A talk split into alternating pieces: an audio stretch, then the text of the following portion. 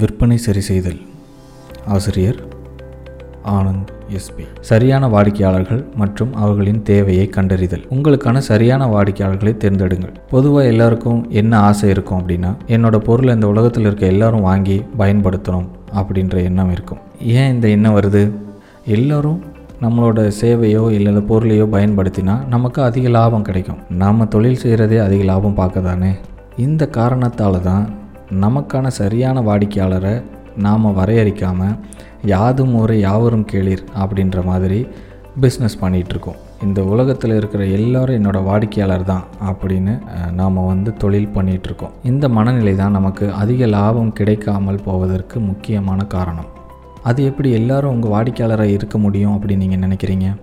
ஒரே தொழிலை செய்கிற இரு நபர்களுக்கு கண்டிப்பாக வேறு வேறு வாடிக்கையாளர்கள் தான் இருப்பாங்க.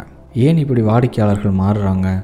அப்படின்னா நீங்கள் தொழில் செய்கிறதோட நோக்கம் வேறையாக இருக்கும் உங்களோட போட்டியாளர் தொழில் செய்கிற நோக்கம் வேறையாக இருக்கும் பொதுவாக உங்கள் வாடிக்கையாளர்கள் உங்கள் வாடிக்கையாளராக இருப்பதற்கு உங்கள் நிறுவனத்தோட வேல்யூ சிஸ்டமும் வாடிக்கையாளரோட வேல்யூ சிஸ்டமும் ஒன்றா இருக்கிறது தான் காரணம். ஒரு நிறுவனத்தோட வேல்யூ சிஸ்டமும் கஸ்டமரோட வேல்யூ சிஸ்டமும் சரியாக பொருந்துச்சுன்னா அந்த வாடிக்கையாளர் அந்த நிறுவனத்தோட நிரந்தரமான நுகர்வோராக மாறுவதற்கு அதிக வாய்ப்பு இருக்குது இப்போ வேல்யூ சிஸ்டம் அப்படின்னா என்ன அப்படின்னு கொஸ்டின் வரும். அதை பற்றி இப்போ சுருக்கமாக பார்க்கலாம். உங்கள் வேல்யூ சிஸ்டம் அப்படின்றது உங்கள் வேல்யூ சிஸ்டமும் உங்களை போன்ற தொழில் செய்பவர்களோட வேல்யூ சிஸ்டமும் ஒரே மாதிரியாக இருப்பதற்கு வாய்ப்பு மிக மிக குறைவு. அதனால தான் ஒரு நிறுவனத்திற்கும் அதோட போட்டியாளர் அப்படின்னு சொல்கிற நிறுவனத்திற்கும் வாடிக்கையாளர்கள் வேறு வேறு இருக்கிறாங்க. உங்களோட சரியான வாடிக்கையாளர் யார் அப்படின்றதில் நீங்கள் தெளிவாக இருக்கணும். அப்படி தெளிவாக இருந்தால் எனக்கு என்ன பலன் அப்படின்னு நீங்கள் கேட்கலாம். வாடிக்கையாளர் யார் அப்படின்றதில் தெளிவாக இருந்தால் மட்டுமே உங்களால் மார்க்கெட்டிங் பிளானை வந்து கரெக்டாக பண்ண முடியும். மார்க்கெட்டிங் பிளான் கரெக்டாக பண்ணிங்கன்னா தான் மார்க்கெட்டிங்க்கு பட்ஜெட் நீங்கள் சரியாக ஒதுக்க முடியும்.